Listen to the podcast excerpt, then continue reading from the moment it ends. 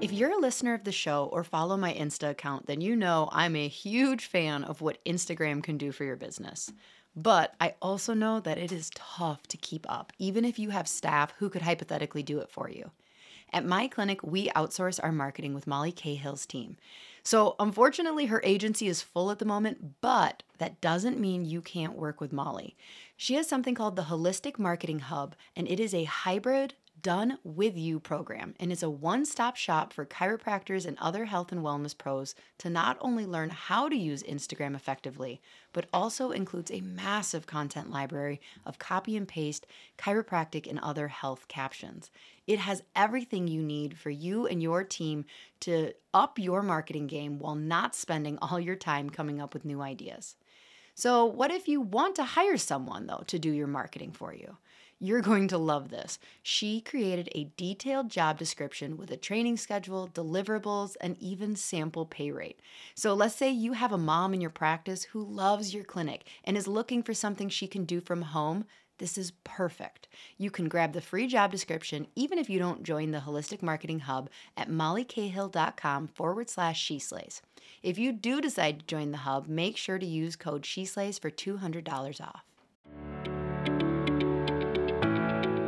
Hey, She Slays listeners, before we get into the episode, I want to tell you about one of our sponsors, the Focus Academy. So, you know, chiropractic can help kids, but you lack confidence in your knowledge or communication skills to educate parents in your community. I've got a solution for you. The Focus Academy gives you the training and education to understand the why behind those wins and challenges you're seeing in clinic. They teach you how to perform a full brain based exam, how to go beyond just the subluxation, but stay principled in your chiropractic approach and address and understand the consequences on brain development. They take a two pronged approach. First, clinical solutions taught in a way that gives you full access to a deeper and more comprehensive understanding and breaks those techniques and approaches down into digestible and practical steps. Second, right now strategies you can employ wherever you are in your training. You'll learn how to seamlessly ask and answer the big questions in your clinical exams and re exams and have it actually inform the whole child approach and care planning in a way your patients will understand. And since you're a She Slays listener, you'll get free access to the Focus Academy's Kickstart program. Just click the link in the show notes to get started on your journey to improving your practice. Hey, She Slayers, and welcome to another episode of She Slays the Day podcast. I am your host, Dr. Lauryn Brunslick. Okay, we are officially into 2024, which means that if any of us were writing checks anymore, we would spend the first month accidentally writing 2023. Half of you are too young to even understand that issue that happened with us. Um, remember that your Medicare people have like a hundred and some dollar or 200 and some dollar uh, deductible. Let's see, what other kind of reminders do you need? uh, if you're not motivated to set resolutions yet, that's okay. It's just a date. Um, me personally, we were having a conversation about resolutions with family. And I was talking about how 2023 really felt like a year that I needed to not rest, but kind of rest, like just just allow certain projects that I had started to continue to play out and just not be pushing so hard. It was a big year of learning control and how a lot of uh, my need for pushing um, has to do with my lack of going with the flow and allowing for flow to happen and just, you know, um, and shocking, like December 31st, 2023 at midnight, it, my brain and body did not decide that it had finished that journey. So, going into 2024 feeling very strange, not having like concrete goals and this, you know, and resolutions, because that's how my body, that's how my brain likes. I like checklists. I love checklists. And what is resolutions except a checklist of things you need to do, but do them on repeat? Um, so my brain would feel much more, much better if it was like, we need a plan. We need a better plan for 2024. But like my my heart and like my aura or my soul or whatever, the non-brain part is just going like, hey, you you've got plans. It's okay. You can just kinda let life happen to you for a little bit more before you start driving the bus again. Um, that brings me to, uh, a topic so we don't cover this in our best of episode. Oh, by the way, this is part 2 of our best of 2023 episode. Um, but this is something that Kirby and I started doing a couple years ago and really love, and you still have time to do it, even though it's in January. You can still do this. Um, and at the annual partner meeting. So, a lot of you are probably very familiar with the annual meeting that um, you do with your team. If you don't do an annual meeting with your team, even if it's just you and one person, I recommend you do it. Um, but we started doing an annual partner meeting, meaning Kirby and I sit down and we talk about the year, what we have planned, what trips we have planned already, what um what kind of trips we want to do, what kind of renovations need like, you know, what kind of um expenses do we have coming up? You know, and then we also just talk about how we wanna incorporate more time. Like, it is kind of a resolution, um, but just more letting sharing your heart with your partner about, like, where you feel you want growth personally professionally, spiritually, um, in this next year. So there's a whole detailed a much more detailed description of, like, the specific questions we go through in episode 191. If you wanna scroll all the way back, um, I believe that was in 2022, so it could not make it in today's episode because it's old. Um, but scroll back and give it a listen because I do think that is one of the best things that Kirby and I do um to really you know there's there's questions in there talking about the previous year and lessons we've learned and it's just a beautiful date night um opportunity for you. So we have grandma watch the kids and we go out to our lake house um and sit and eat pizza and cheers and make plans and and it's great. So i recommend it. So we're going to jump in to today's episode but we're going to pray first and if you're new to the podcast, um, starting, you know, if you know much about my personality, but you haven't heard exactly why I start each podcast with a prayer, um, it is because I need a moment to recenter myself.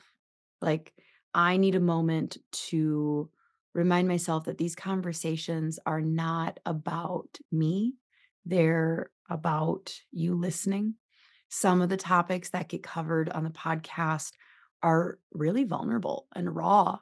And sometimes we just need a reminder that we're all doing this together. We are in this together, whether you're a chiropractor or not, whether you own your clinic or not.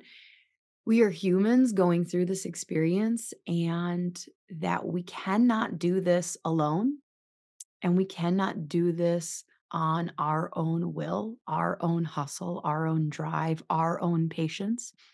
And whether you believe in universe or source or God, whatever you want to call it, um, chiropractic is really founded in, in my opinion, um, in this concept of energy from above entering our body, opening our heart space so we can receive information, whether that's receive information from our own body, receive information from our surroundings, from others. And so I think that it just pairs really well with um, all the messages that we continue to learn from guests, etc. So take a breath, relax your jaw if you are holding it, let the shoulders drop Dear God, thank you for all of the blessings that happened in 2023. And please guide us in 2024. Last prayer in part one was uh, really about looking to the past and being grateful. In this prayer, I will look forward and look to what is to come.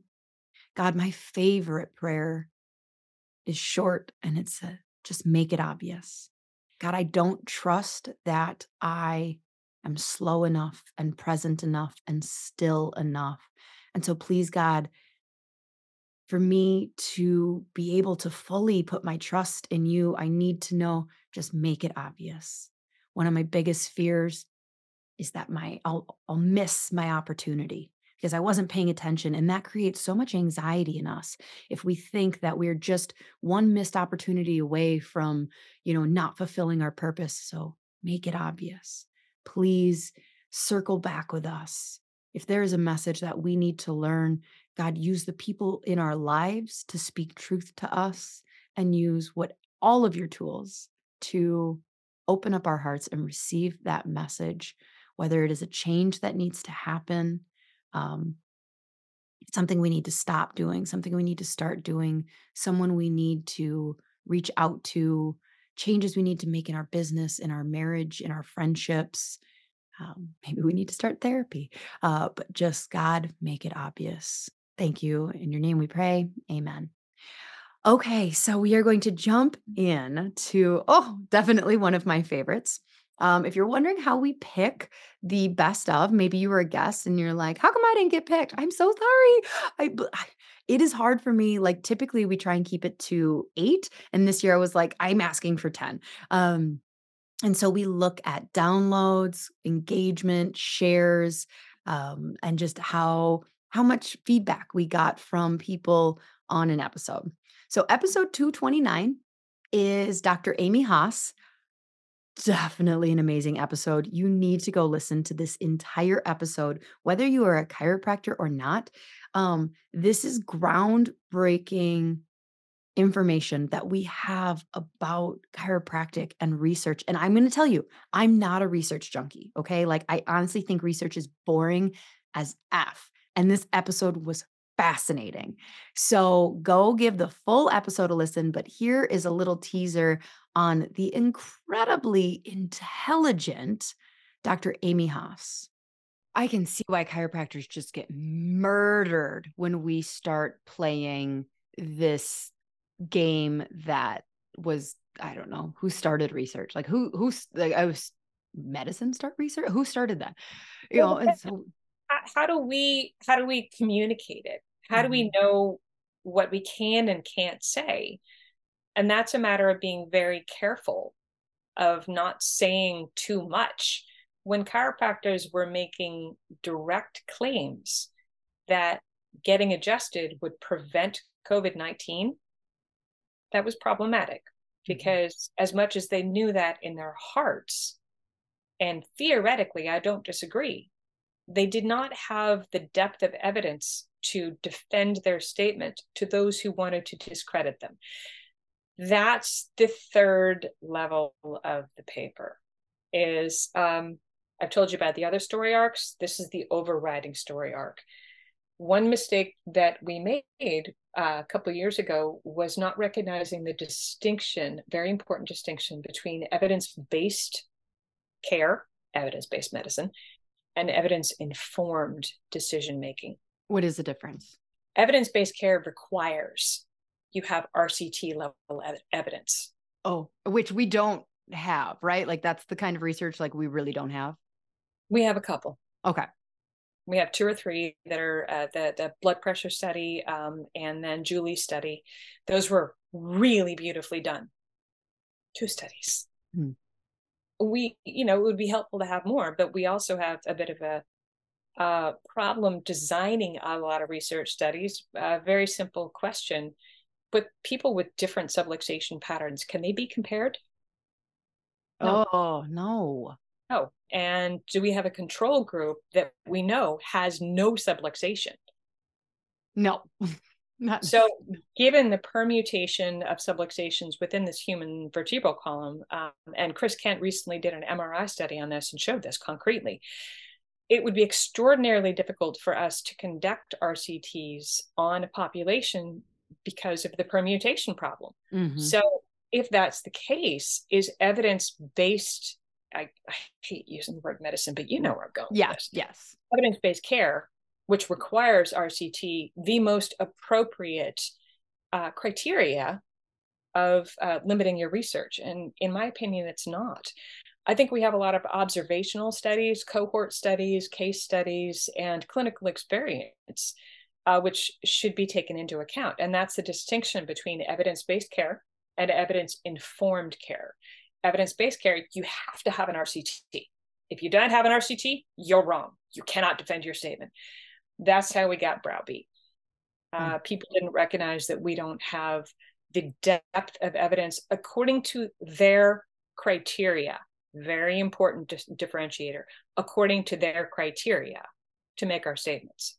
I just so like if I'm getting, I just picture like at a dinner party and mm-hmm. uh this very smart medical doctor goes like, well, you don't have RCTs to practice EBM. And I'd be like, well, I'm not trying to practice EBM. I'm trying to practice E I EIC. Yeah, evidence informed. Well, like, I you. Will he be like, oh, snap, you just totally schooled me? He'll be like, well, then I don't accept you.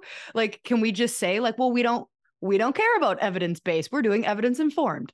Well, we do. We care about both of them. We want to make sure that we're. Using I was just being evidence. sassy to that doctor I when I said I, I don't care. Um, I don't so care. I, I agree with what you said. I'm going to add to it a little bit. So if someone were to say, um, huh, I don't know, maybe 25 years ago, my sister, uh, Julie Haas, who was also a PhD, and she's actually a neuroscientist. Uh, when I was in chiropractic school, she turned to me over uh, Thanksgiving dinner with a group of, I think it was like 12 to 15 family members, and turned to me and said, There's no research to support that chiropractic is actually valid. Thanks, Julie. Yeah, it was a great conversation. Everybody at the table was dead silent. And at the time, I had, I didn't have an, a, a good answer. I just sat there kind of shell shocked. That's one of the reasons, actually, honestly, I thank her for that. After that time period, I said, Do we have enough evidence? and the question that uh, to speak to that uh, with the conversation you're having with your uh, esteemed colleague your medical doctor over dinner well okay so you're requiring that we follow evidence-based practice but here's the thing that's not really appropriate for us because we have more permutations than we can control for for an appropriate RCT. So uh, we are actually expanding our horizons to take into account observational evidence, which is very valid. Absolutely. Yes, sometimes it can have some uh, problems with internal bias. I get that. But when you have enough studies that say the same thing, you got to listen to them. And so that's the distinction. Evidence based is a limitation. Evidence informed care is a broader reaching assessment of literature as a whole. So if I were to put that a different way, the uh, WFC, when they put out their uh, very flawed um, white paper on you can't say this because we don't have the right evidence. They were trying to write the rules. They were trying to say, according to our rules, you can't make these statements. And my answer to that is, I don't agree to your rules because they're not appropriate.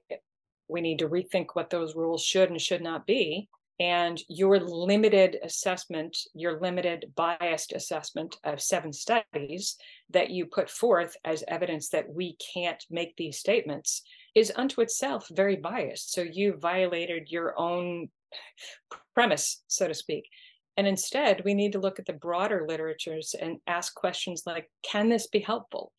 So, evidence informed care, I think, is a better paradigm for reading chiropractic literature most importantly, because that acknowledges health freedom, that acknowledges patients' right to hear different forms of evidence. It acknowledges our right to speak different forms of evidence and uh, speak of our own clinical experience, because the amount of clinical experience uh, amongst, let's say, roughly 50,000 chiropractors in the US who see this every day, and I do. I do. The reason I feel strongly about the impact of adjustment of vertebral subluxation uh, eliciting non-neuromusculoskeletal events uh, effects is that I see it every day in practice. I have that clinical experience. I see it. No, it's not an RCT, but if we put together 50,000 chiropractors who are all seeing the same thing, that comprises evidence. Let's take a super, super like holy fuck, super simple example of that. Okay. Year in practice, right? Mm-hmm. You ever see one of your patients sleep better after an adjustment? yeah. We're done. Let me explain that a little bit. 50,000 chiropractors, if we all observe that our patients sleep better after adjustments, that comprises clinical evidence, experiential clinical evidence. What does sleep do? Sleep helps to regulate hormone balance. Sleep helps to govern repair and growth, brain health. Sleep is an essential element of human health. If we are impacting a human's ability to achieve deeper or better sleep, we are impacting their overall health. Game over. Okay, so, you know, from that clip, I hope you can tell that, like, Amy's incredibly intelligent, but the in the episode, she breaks it down. I am not afraid to ask dumb questions, um, because I really want everyone listening, whether they're a chiropractor or not, to walk away from that episode having, uh feeling a lot more empowered to be bold with talking about chiropractic. So go listen, it's great. The next one, we're gonna change, uh, change course a little bit and we're switching into business. Um, so this is Samantha Varner, and this is episode 207. And this was one that I definitely got uh, people messaging me about, like, hey, are you going to work with Samantha? Like, it really prompted some uncomfortable things, uh, looking at our practice more as a consultant with less emotion. Um, and this is the chiropractor versus entrepreneur and being the salesperson of your business. This conversation gave me kind of the boost that I needed to raise my prices at my clinic. And again, just look at my business from uh, less of emotional standpoint and more of that business mindset. So great episode for you clinic owners to go listen to the whole thing. But here is episode 207 with Samantha Varner. well, like, hey. So chiropractic school is really interesting. I think it's kind of changing. I mean, I graduated 10 years ago. Yeah. Um, and when I talk to students now, it feels like it's changing, but ultimately, it's still kind of the same thing that like most people are not entrepreneurs. Like, right. They're, they're chiropractor first, business yes, They chose chiropractic not because they love entrepreneurship. Right. But chiropractic school does this real or just chiropractic profession in general does a really good job of making you feel like a complete loser if you are working for somebody else you know mm-hmm. like i was um okay. talking to a friend and she was saying like it's so messed up because like you would never talk to a doc like a medical doctor and they would be like oh i'm just a surgeon like I'm just, just, a hospitalist. I just, I just, I just work for the hospital. I don't actually own the hospital. But within chiropractic, it's like, oh, you're just an associate doctor. And so I rumor is when I talk to like chiropractors who coach a lot um, yeah. and are really in this realm, is that there's only like 20% of chiropractors who are cut out to be running a business but the percentage that go into eventually owning their own within a few years is like way over 80%. And so I'm just kind of like trying to figure out like, you know, what are some of those cues that like, hey, maybe you did find yourself in a business and you're um, you know, maybe it's time to reevaluate like exit stage right. Yeah, yeah. I think it I think it can be two things. I think one it is skills that you can develop, right? So it it is if you find somebody that can coach you, that can help you, that can like walk you through and then holding you accountable to that, despite the fact you've got a massive patient load and you've got to work with people day in, day out. And so then you have to really take time, carve that out for yourself so you can bird's eye view the rest of what you're trying to do. Um, I think you can still learn to do it. I think it's it's not like an innate skill that we have like curling our tongue, right? You can you can figure out how to be a business owner if you want to. But I I do think there is a good point there where it's like there is maybe it is having that conversation more broadly to be like there is nothing wrong with and you can still make good income not owning a chiropractic practice yourself but actually billing as part of a joint venture. And that mm-hmm. comes back to our chiropractic businesses set up to support the doctors that don't pay. Good. Yes, I was going to say, like, you're really good at this, by the way. Like, for somebody who does not know much, I was like, oh, well, we just came full circle back yeah. to like, well, a lot of chiropractors can't afford to pay an associate doctor what they Yeah. want to pay them because their profitability sucks. Yeah. Yeah. Yeah. Mm-hmm. So it's like, it's a little bit of like chicken egg problem, right? Yeah. Where it's like, what is the problem? Is the problem that chiropractic school doesn't teach you how to have a business? Probably. Is it that once you get into the industry, you're forced kind of subliminally, but still forced into being your practice owner? And then you have no training on how to be a practice owner. So good luck with that. Like just jump in the pool and hopefully you won't die. But then the only way it seems to make enough money to even feed yourself is to see so many patients you have no time to do business. Oops, this is a terrible plan. Like, Sam, I hate you. you know, it's like shit, right? It doesn't work. It Mhm. doesn't work. And so that's why people like me are employable because I can, you know, there's one thing where if your industry is not training people to run the business, and you guys aren't alone, like this is, I see this with lawyers. I see this with private practice doctors. I see this with dentists, dentists and, and, um, orthodontists get a little bit more in their programs with running a business, but it's still very like cursory, like here's a little information. You might need this eventually. And then they're like, yeah, I needed a lot more than that, but okay. yeah. And it's just that willingness to be like, okay, this is part of what I need to do to grow as a business owner. So if I own my own private practice and anything, I need some support. What does that look like for me? How do I learn best? What do I have capacity for? And then finding that, right? And be willing to ask the questions, whether it's leaning on your accountant, leaning on your bookkeeper to help you with the math piece of it and just walking you through that Mhm. um, getting better at sales, getting better at your marketing, leaning on a marketing agency that can help bring business in, or doing it from kind of an organic standpoint, depending on where you are in your business and how you want to do it. But getting help, I think too many business owners in every industry just struggle along for a really long time before they're like, this, I'm, this is not better. I am really frustrated. And now I'm getting underwater and I can't how do I fix this before I give up? Right. Yeah. So, okay, so we were at you. We're at you. So the next part we go to is one of my favorites is kind of sales and promotion. Yeah. So really figuring out like, oh, wait, my job is actually the salesperson of my company. Nobody wants that. No, everybody's like, I, I'm not the salesperson. When I speak in a room and I'm like, okay, so your one number one job is what? And they're like, the business owner, whatever. And I'm like, nope, you're the salesperson. They're all like, oh, I don't want to be the sale. Like, again, that negative connotation, but it's you are the passionate person behind what you're offering for patients.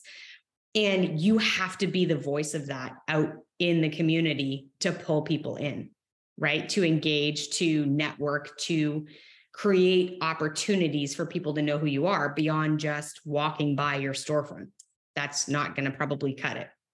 Oh, that's good. So, like, I love hearing sales um, advice from non chiropractors because I'm so in the world of like, "Rrr."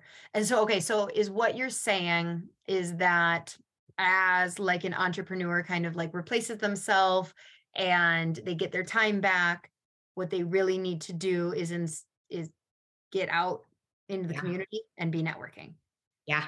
they're like, no, no, no, no, that's what I had to do when I first started. Now I don't need to do that anymore. And they're wrong. That's what you're saying? They're wrong. They're wrong because the more you can create a band of ambassadors that are out in the world, and this goes for any business, if you can create 30 people in your community that talk about you, even when you're not in the room, that discuss how great your business is, that are really talking about you in comparison to your competitors, that are sending you, you know, you have somebody who's in physiotherapy and they're like, but physiotherapy goes hand in hand with the chiropractor. So, how do we build a partnership there where we're cross referring each other? How do we know where like this comes first, then this comes first? Or you went there thinking that was the solution, but physical therapy isn't the solution right now. Chiropractic is the solution, or deep tissue massage is the solution, or whatever it is, or it's part of the care plan that's all integrated. All of those things are sales methodologies, right?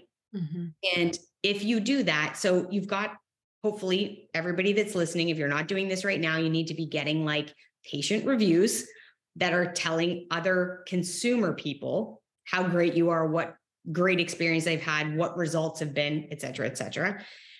But you need that from a bigger standpoint where somebody who has a patient base of a thousand patients is also talking about you to their patients because you both work in tandem and mm-hmm. making those relationships that's easy. Because it's like well tim said i needed to just come see you. Well you've already established trust. You barely have to do anything to convince tim's patients and for your patients to be convinced that tim is the next step too right? And it's reciprocal. Um, so there's a lot of strategies in that way that you can do to build up your patient base which allows you to fill up everybody's schedule and then expand or get rid of some of your schedule so that you have time to do more of that piece. Yeah. Can do you have any other strategies? Because um, since we're in this, and I just love talking about sales. So, like what you said was uh, basically leveraging other professionals that you work yeah. in collaboration with. Um, yeah. And how do you? What's your best advice for? So, like for instance, yeah, a chiropractor. So, our audience uh, tends to be a lot of prenatal, pediatric, chiropractors and so our best our best people would be uh, pediatricians midwives obs midwives are easier because mm-hmm. they're a lot of self-employed but yep. like pediatricians and obs are like i don't need you you need me and so like what's some of your best advice as like creating that relationship where maybe the other collaborating salesperson doesn't want like doesn't have time for you. Yeah doesn't have time. Okay so the first question i would say to you is like okay think outside the box on who those people have to be. Okay. if you are banging your head against the wall to get the ob to get on board maybe that's not the right person. Mm-hmm.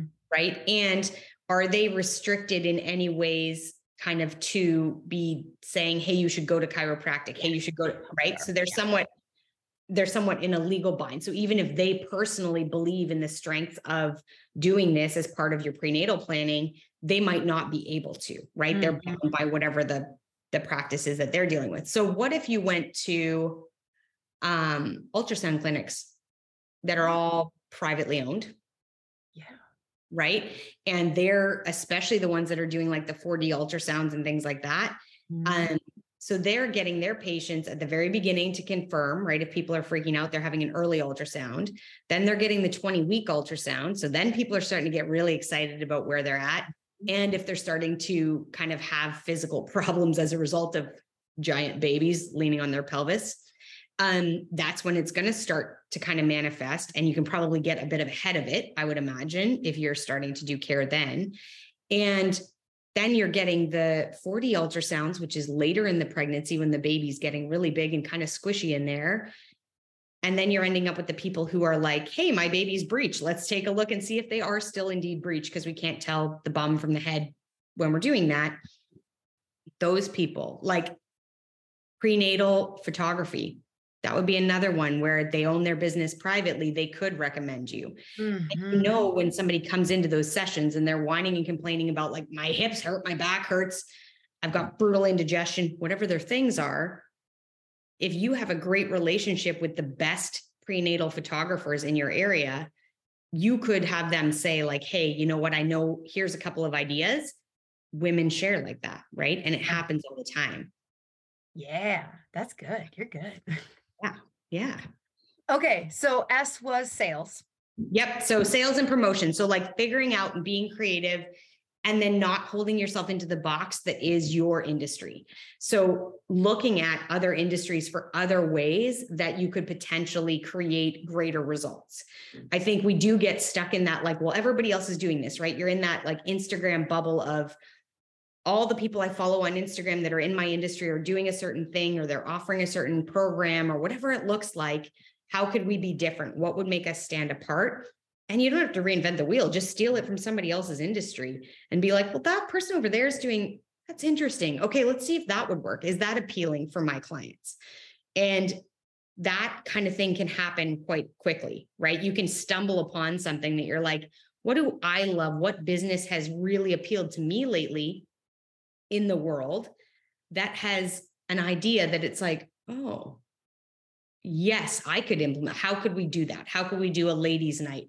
How could we do, I don't know, like any sort of activities like that, where you're just getting people into the office to meet the staff, to engage in the environment, to understand, and then incentives to book their first appointments, right? Or to bring a friend or whatever that might be. Yeah. Hey, She Slayers, real quick. If you're in the scaling stage of practice and your clinic is looking for an associate, be sure to check out advertising on my Instagram and Facebook socials page. It can take months and months to find the right fit for your clinic, and posting anywhere and everywhere you can can shorten the amount of time that that takes. So, in addition to posting on Facebook groups and state association classifieds, get your ad viewed by thousands of chiropractic students and new grads who follow She Slays the Day. Click the link below to apply for next month's ad. We only take nine each month and it's first come, first serve. And if you're a student or new grad who wants to make sure you get those monthly ads, click the other link below to make sure you get each month's new job listings delivered straight to your inbox. Back to the episode. As a chiropractor who's deeply passionate about providing the best care, I've got a secret weapon I want to share with you Genesis Chiropractic Software. My journey with Genesis started 13 years ago, and back then I was juggling insurance claims, and Genesis was a lifesaver. It streamlined the whole insurance process, making it seamless and stress free. But here's the kicker even after I transitioned to a cash based practice, Genesis continued to be an indispensable part of my clinics. Why do I stick with Genesis? Because it's more than just software, it's a comprehensive solution that adapts to your practice's needs.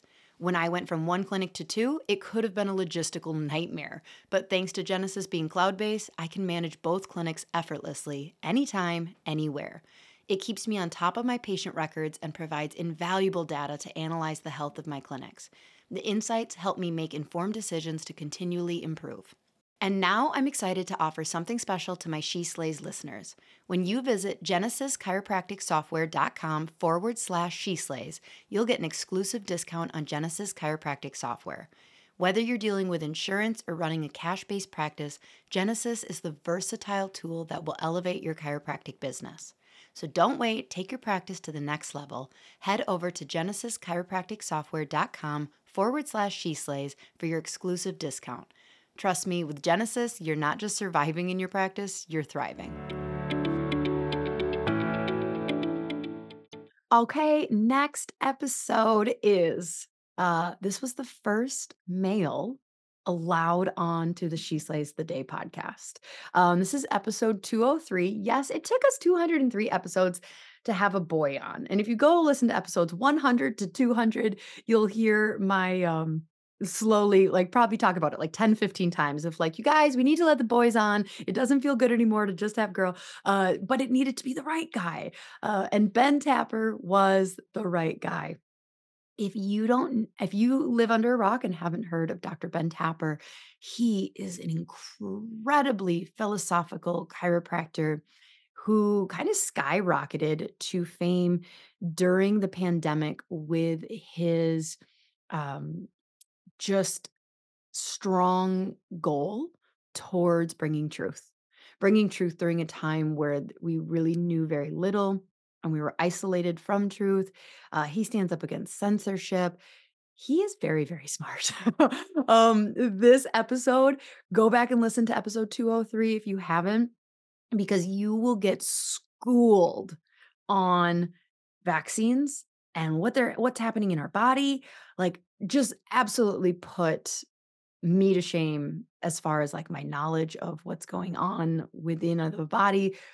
So smart so so smart uh he says he would one of the questions i ask him in his episode is basically toward it's towards the end and i ask like would you be willing like are do you still have an open mind on vaccines or would you be willing you know like or are you closed minded that they're the word you know i don't know how i asked it it was a long time ago but like but I was nervous to ask it because it was kind of asking, like, have you closed, is the jury out for you and you will never change your mind? And he said he reads all the research, the good and the bad on it. And I truly believe that what he says when he would politely debate anyone on vaccines because he's so smart. And I, hey, I would I would uh, vote for him in a debate uh, if we needed a representative. I'm just saying he'd be my vote. So here is my episode with Dr. Ben Tapper and the need for chiropractors to stand up and fight for their place in medical freedom.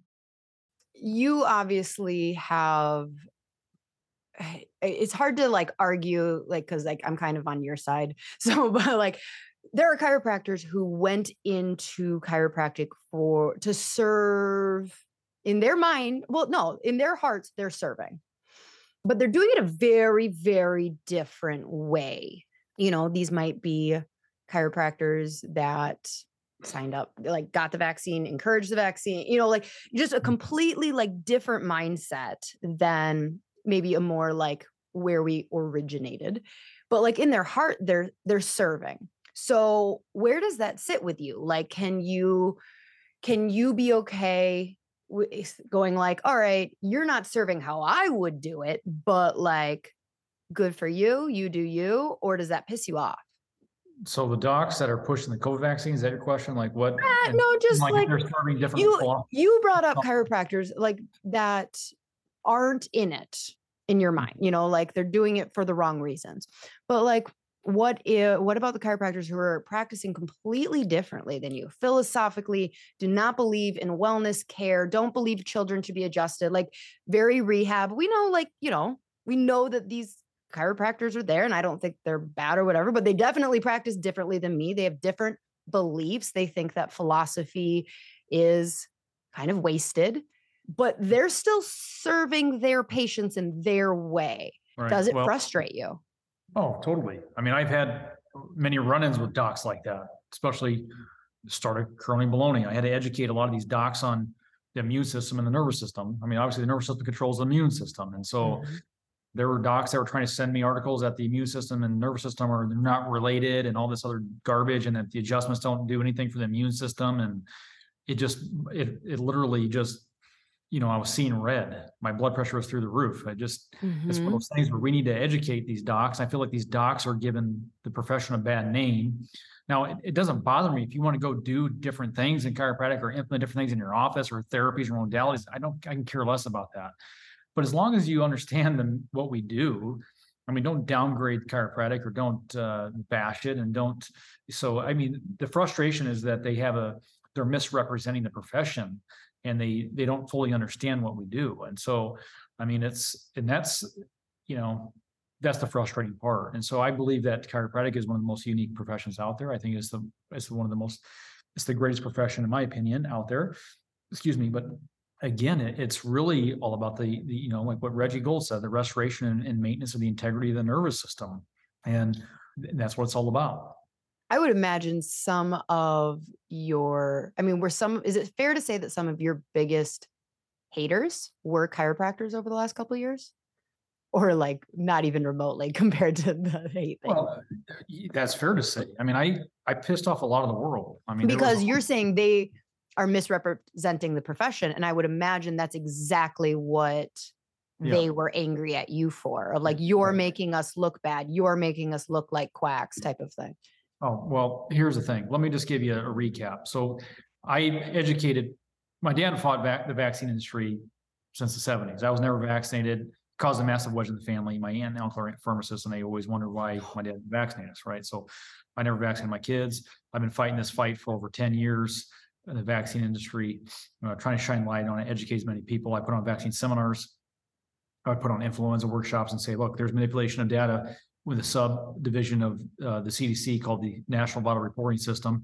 I would talk about the manipulation of numbers, how they're there to push the influenza vaccine, how they always add comorbidities, uh, and I would follow the narrative in legislation very closely, and I would talk about how they're pushing an agenda. It didn't take a rocket scientist to figure out what they were planning on doing. I mean, the World Health Organization in 2019 stated that the greatest threat are those who refuse vaccinations. They need to come after people with disinformation. You have the ACIP, which is Advisory Committee for Immunization Practices, state that you know the greatest, um, or I'm sorry, they said that they can't force vaccinate, but they can force compliance. Okay, so that was all going on, and so in 2019 I held a seminar and I was pushing, you know, trying to get this information out there, and so early on, you know, I had patients on Facebook, social media, um, got me in trouble with a lot of chiros early on because not everybody, there was a lot of chiros on my side, don't get me wrong. Oh, yeah. But the ones that we're talking about here, they, I had a patient ask me, Dr. Tapper, are you saying that I should come see you if you got it, if, if I have Corona? I'm like, yeah, come and see me. It's the best thing you can do, right? I didn't wear a mask in my office. I didn't, I, I didn't have stickers on my door, my floor. You know, I put hands on every patient. I, my office was a normal place, right? And so doctors took a screenshot of that, what I posted, and they're like, "Oh, Dr. Tapper's saying that chiropractic can cure COVID," and Oh, and he's telling patients to come in his office and and so you know and that's the thing too and i would tell these doctors how many patients do i have to see how many violations do i have to be in or break before the whole contagion claim is mathematically impossible and so you know you know we we averaged 300 people a week during the whole pandemic and and not once did i get sick and and here i am today I, i'm un, unvaccinated and i've yet to get sick and so what does that tell tell you and so I would have to educate these doctors too, because they were telling me that he's, he's saying that the, it can help boost the immune system. Well, I, it baffles me. The frustration part is because, you know, BJ Palmer wrote a book, or sorry, in the Beacon during the Spanish flu, and, uh, and he wrote in there, a few fearful physicians force funny frivolous for a few frenzied folks. And he talked about the, How the the- hell did you memorize that sentence? that is like the most tongue twister ever. Okay. Right, it Say it one more time. it's a few, uh, oh my goodness, now you're gonna put me on the Oh, I'm so sorry. I got in your head. um, a few fearful physicians force few, uh, funny frivolous for a few frenzied folks. And so basically, it was about the Spanish flu and the manipulation of data and how there was fear mongering uh, to coerce people into getting the experimental influenza vaccine. Okay, we are literally reliving Mhm. the era of BJ's time. And so now I'm I apologize, but are is your audience mostly chiros? Yeah, Oh, fantastic doctors, listen, this is our time to be bold, to stand the ground, to be the pioneers in our field. The same soil that was rich during BJ Palmer's time is rich today. And we need to understand that because he wrote the book or the, the Beacon article, The Spanish Flu, and he and he shined the light on it. And all they did was it created chiropractic to sprout and so we need our second generation chiropractors, and that same soil is rich today. They pushed an experimental garbage influ- influenza vaccine 100 years ago. They used the, they weaponized the common cold, and they did the same song and dance 100 years ago. And we are literally uh, reliving history here. And so it is vitally important that we recognize that because the people are starving for it. And the tides have turned right now in the favor of true health. People are are are they're begging for this information. And so we need to be the pioneers in this field and educate the masses, not only on just the the the Corona baloney and the COVID vaccine and all this nonsense, but on all vaccines. I mean, it goes against physiology. It goes against the way God made the, the immune system, the nervous system. And so that's what it's all about. And you know, and so that's that's my heart to to Yep. to, to for these chiros to really take the reins of this mess because the time is now. It really is. Okay, I like how we're bouncing back and forth um, between topics because now we are taking another pivot and we're going into money myths. 2023, well, actually, okay, 2021 and 2022 were years for me where Kirby and I really started to get very strategic about um, our long term plan. We're going to be empty nesters at 48. And freedom is something that's very important to me that I wanted to make sure we didn't get to 48. And I was like, oh, we're empty nest. Like, I want I want more freedom now that our kids are gone, but I have this clinic over here. Um, and so we started really, well, I should say I started. Kirby has a finance and consulting degree, but I started really getting invested into long-term money decisions that we should be making uh, and just starting to get smart because I'm definitely the spender of the family um, and he's the investor. And so once we started to create goals together, it allowed us to get on the same page and, you know, really increase the chances that we are going to reach those goals in time. So 2023 was a year where I really opened up the podcast to some of these conversations around money. You know, last year was the first year that we had the multi passionate chiropreneur.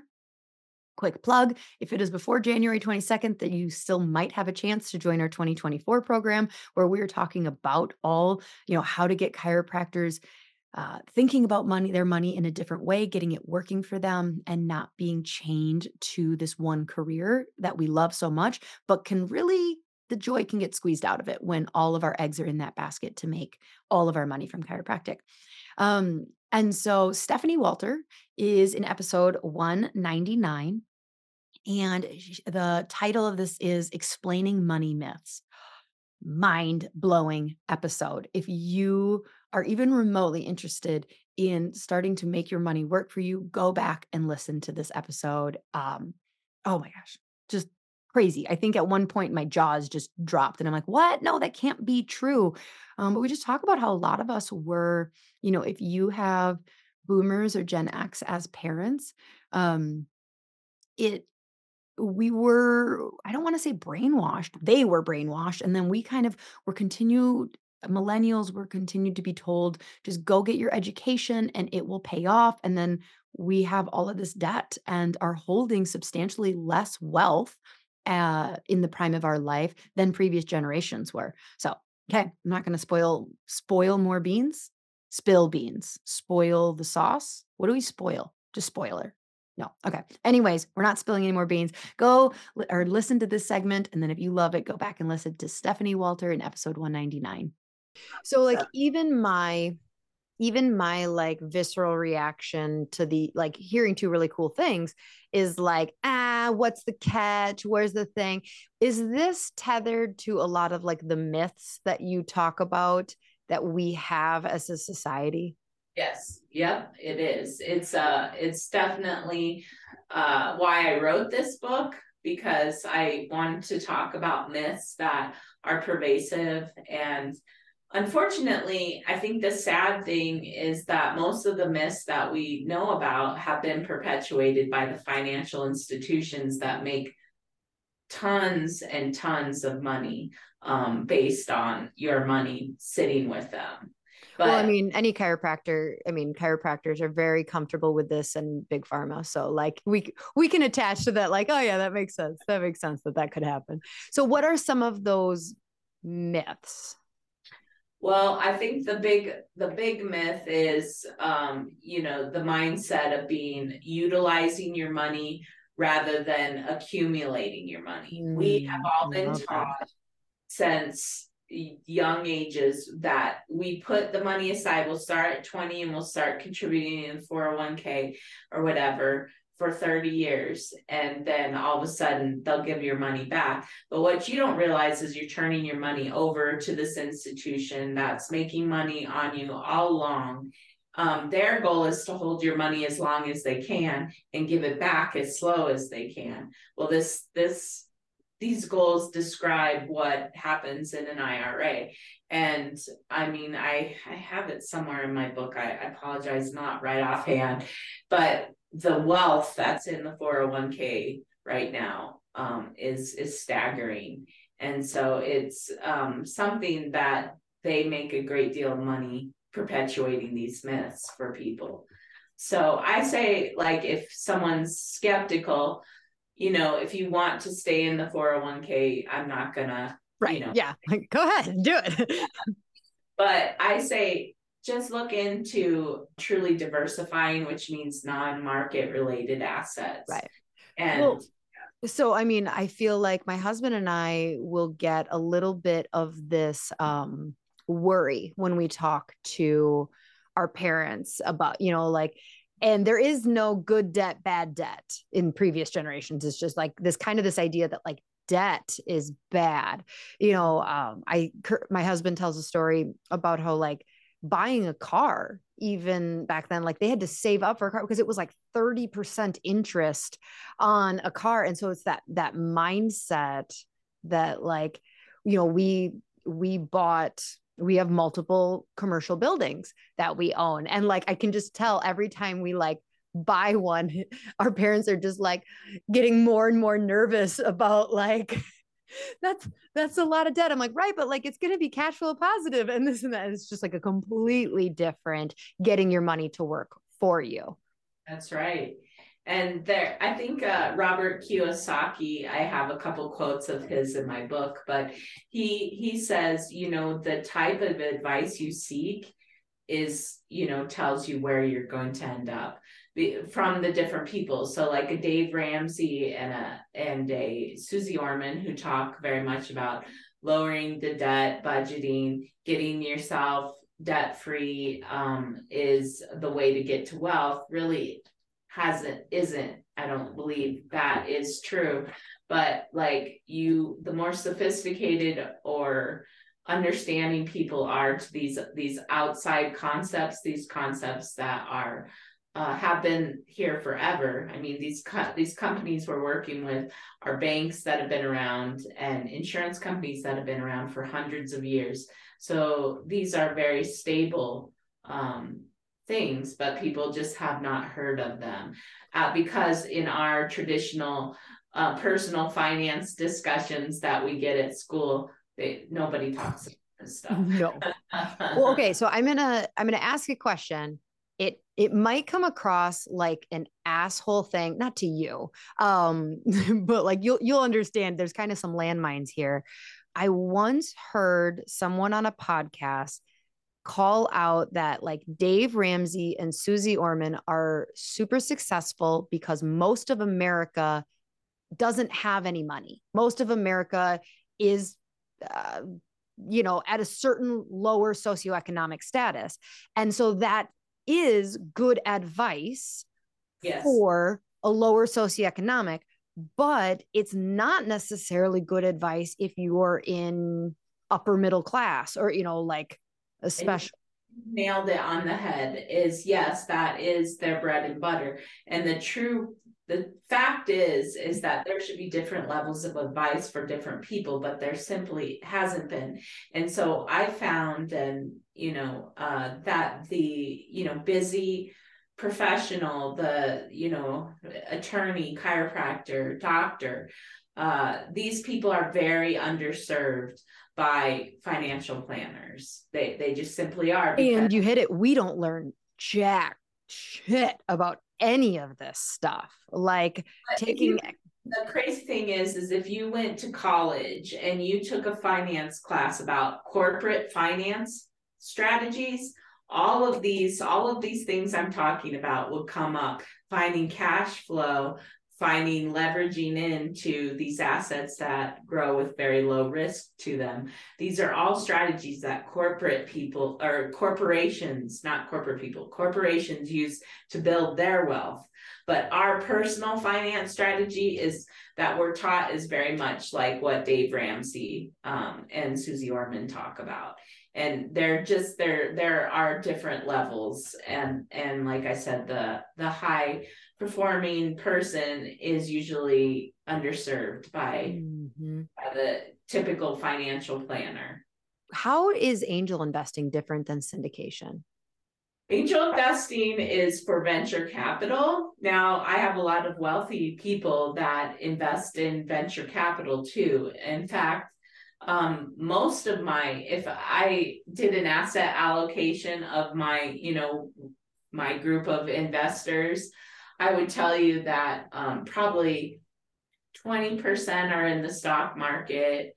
Uh, 20, I mean, 20% of their portfolios in the stock market, 30% is in venture capital, 30% is in real estate, and then 30%, and then the rest is just in, you know, little fun stuff for them to play with.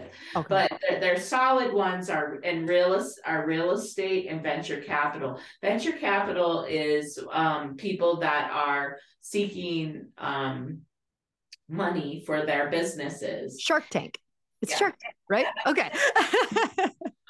bigger bigger companies usually and you can be in different stages of companies that are looking for you know to expand or whatnot. But again the reason that the wealthy people enjoy these these types of of things is instead of investing in the stock market where you could be in a mutual fund and you don't know anything i to ask tell me one thing about one of the companies you're invested in. Tell me about a CEO. Tell me about something. They won't be able to tell you a thing. Whereas when you're investing in venture capital, you know what their strategy is, what the background is, what the CEO and the the, the team up front is planning to do, what their experience is. Have they done it before? So I would argue that wealthy people are much closely tied to what they're investing in. They're very um, concerned with investing in teams of people that do what they want to do bet much better that they know that this is not their thing but yet they're going to bet for the best person to do this for them and then they invest in it got it um okay I, do you have time for one more myth? Because I I I want to hear another one. Um, let's see where where did we go in? Uh, I think we talked about the 401k. I think oh a big one is um most people and this drives me insanely crazy is you'll go to a financial planner and actually sidebar i i had my series 6 and 7 for years um when i was an insurance agent and what I would do when I go in to talk to someone is okay, so how old are you? What are your assets? What's your experience in the market? What's your risk tolerance? Can you tolerate like a lot of risk or not so much risk? And the idea is that the more risk you can tolerate, the more money you're going to be able to make. And that is completely the, opposite of what um, the reality of the wealthy investor, they want to look for things that are extremely low risk. And um, there is no correlation to high returns and high risk tolerance.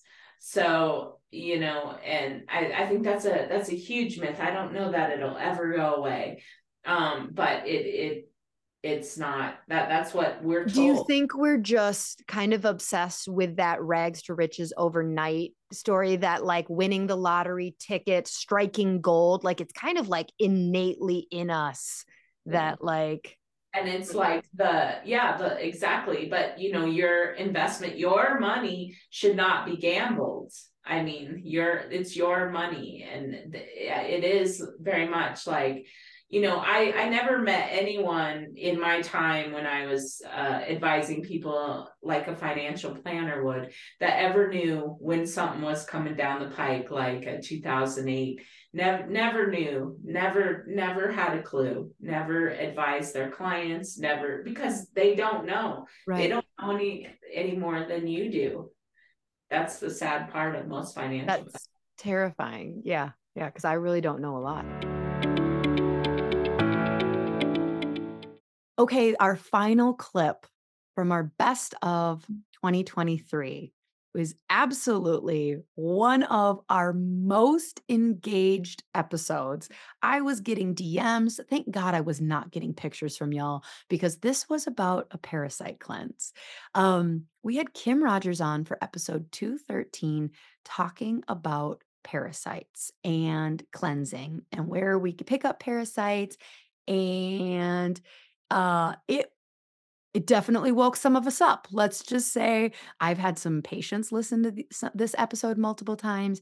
Uh, Kirby and I have done we've we've done two months of cleansing. Um, because if you've done like CellCore before, the big thing about Kim Rogers' program is that it is gentler on the system. So our kids were able to do it. I've had some patients that have done CellCore um, and or like chiros have told me like i did CellCore and it beat me up i haven't been right ever since. So CellCore is intense and i wouldn't necessarily have my kids go on it uh, but my kids did kim rogers tinctures um, and you know they're gentler that we can do we now are at a place once we did two months of them we do about a week of cleansing uh like three days before and three days after every full moon. That's because that's when melatonin is at its lowest and uh, the parasites are most active because we have the most serotonin and they like to go through our blood chomping on our serotonin. Ew ew ew ew. Um so like i said I definitely got some DMs from this one. No pictures. Thank you. Uh, if you are interested in doing Kim Rogers, is Rogers Hood Cleanse. Make sure at checkout you use promo code SheSlays, all caps, all one word, and you can save 10% on your entire order. I recommend starting with the Parify kit. Um, and then, yeah, we're going to Mexico. And so, like, our family's already talked me. I, ordered my kit yesterday because when we get back, we will all do probably at least two or three weeks of cleansing because that's one of the things she says. If you've ever been to Mexico, you need to do a cleanse. So, uh, here is Kim Rogers and what the cleanse process can look like for our people.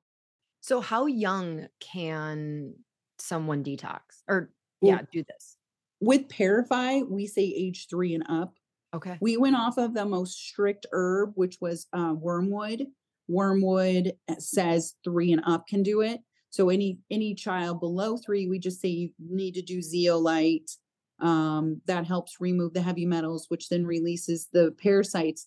But it doesn't necessarily kill the parasites, and that's the issue. You're at least getting it to a point where it's manageable. Okay. So, what is what would somebody expect? I mean, obviously it depends on how many parasites and where, but like, is it, are you tired? Are you getting headaches? Mhm. Are you like, what is the process? Like, do you have to eat certain ways? Like, how Yeah. long does it take? So it can our kids 30 days, but some companies do like 90 days, 100, you know. We I just didn't want to make someone buy a 90-day kit and then they're like this is just not for me and then they spent all this money. So we say 30 days see what happens and it's a $100 so it's like well, I mean if if all of a sudden you're 6 days in, you spent a $100 and it works great, you're 6 days in. I mean it could take it could take 30 plus days like you're making your body inhospitable the best way that you can for them to not live in you anymore. And so you do have a diet that you should follow, but it's a guide. No meat, no alcohol, no carbs. And yeah, I mean, but the thing is, is like my husband doesn't ever follow it and he has very successful cleanses, but his cleanses are a little longer and he has maybe a few more die offs than um, I do just because, you know, not anymore, but when we were doing it, he had way more die offs. That's what we call them when they're dying off. Obviously, the word die off should make you think that like things are dying in you because they are. You're literally taking herbs to kill things in you to get rid of them. So, flu like symptoms, headache is pretty common, huge breakouts is very common. So, you know, those are kind of the common things that when you're going through a process of detoxing, you're going to have happen. So I'm assuming then, the meat is because you don't want to be just adding more parasites yeah, in. That and they like it. Like you're trying to not feed them, you're trying to rid them. And so you're trying to not make them stronger, you're trying to weaken them. So, I mean, it sounded like you're just eating fruits and vegetables. You can eat white meat and Oh. grass fed beef, Oh, but okay. if you really want to push through like a lot of cleansers, just the more you cut the diet and make it the easier. But just because you don't do it doesn't mean it's not going to work. So I think that that's kind of where an indoctrination happened to us, where we were told, oh, if you drink, you know, if you drink milk with this antibiotic, it's not going to work anymore. That's not really the way herbs work. But you know you're trying to rid your body of them so we try and tell you like do the best you can by not taking on the food that we say not to take but Okay. you're still going to have a successful cleanse What is the grossest or weirdest story you've had a client or patient who's bought the Parify tell you? oh my god there's so many I bet because we've sold like tens of thousands of these kits. We're so busy we do like a thousand a week of kits. It's it's quite insane. It's quite insane how busy we are. So, um yeah. So people are just it's just mostly stuff that's coming out in their bowels. yeah And then how do they you had said something about testing. So like if I do the Parify and I'm like Mhm. looking at my poop and I'm like, well, there's nothing swimming in there. yeah Um, and I'm feeling normal and no change. Like, do I would you say then like send your poop in and get it tested? Yeah. Yeah. Who's testing So my poop? Uh, parasites.org is a company Don't mail it to I you. through. They'll mail everything to you. I don't trust LabCorp. Sorry. I just don't. I actually did my stool with LabCorp and with parasites.org. Same stool, sent them off. LabCorp came back negative. parasites.org came back with crypto. So I don't trust the full system, but unfortunately, most doctors don't um, believe parasites.org. So your insurance company is probably not going to pay for anything, and that becomes the problem. Um, anyway, if you're still feeling yucky or nothing happened, it's like $250 to get your stool tested. And they test 35 different worms and parasites. And it's all they do all day. They get stool, they look at it under a microscope, multiple different types, multiple different samples so when I trained LabCorp people, so this is how I know that LabCorp does what they do because I worked in academia and I ran 25 healthcare colleges for DeVry and I was a professor. So I trained lab people, I trained medical assistants, medical billing, coding, and pharmacy. So I trained all these people. So I know they only get three minutes to spend on stool. And if for some reason nothing comes up, they automatically mark it negative, but they put in the fine print that this is not guaranteeing you don't have a parasitic infection. It's just we didn't see eggs or a worm at this time. So that's the difference. So they're not looking at it all day. It's probably some 20 year old kid in the lab who just got out of school and he has three minutes to look at your stool and move past it. But they're not saying that they He's didn't getting paid enough. Yeah. Right. Exactly. Like maybe $13 an hour. And most doctors don't know when you're looking at blood work on a full moon is when you should get your blood work done and then have them look at it because the EOS in your blood is a clear indication you either have parasites, mold, or fungus growing in your body. Okay, and that is a wrap on 2023's best of episodes. Uh, thank you again for each one of you that listens each week, that shares on Facebook and Instagram, that sends me DMs, that engages with me in the podcast. You know, as you can imagine, sitting behind a microphone can be uh, kind of lonely. And so you are the number one reason that I keep doing this. And please keep reaching out, sending me guest ideas, sharing the podcast, rating, um, and just overall being an awesome listener. Thank you so much for your support. And I look forward to what the hell we're going to do with this in 2024. Good luck.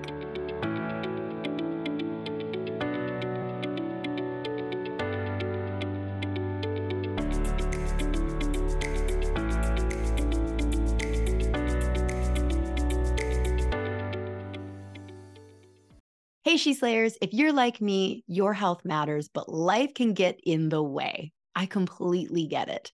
Meet Sunlighten Saunas, which is a game changer for your health. We used to put off getting an infrared sauna in my family and thinking it was going to be too pricey and complicated. But here's the deal America needs to catch up on the whole sweating and detox routine. Infrared saunas do wonders for the immune system, detoxing, aging, sleep, and muscle recovery, and as a chiropractor, I've seen it help regulate nervous systems in patients in between their adjustments. So in 2023, my husband and I got serious about nervous system regulation, and he dove into cold plunges. I tried it, not gonna lie, didn't like it at all. I would rather spend 20 minutes in a cozy sauna than two minutes in ice water. So after tons of research, I chose Sunlighten Saunas for our home. We have the Amplify 2 in Basswood, and it is perfect. The goal is to bring this into our clinics in 2024 as well, expanding patient health journeys without more manpower and, of course, bringing in some more revenue. For She Slays listeners, snag up to $600 off a sauna. And here's the bonus it stacks on top of any Sunlighten discount that they also have going.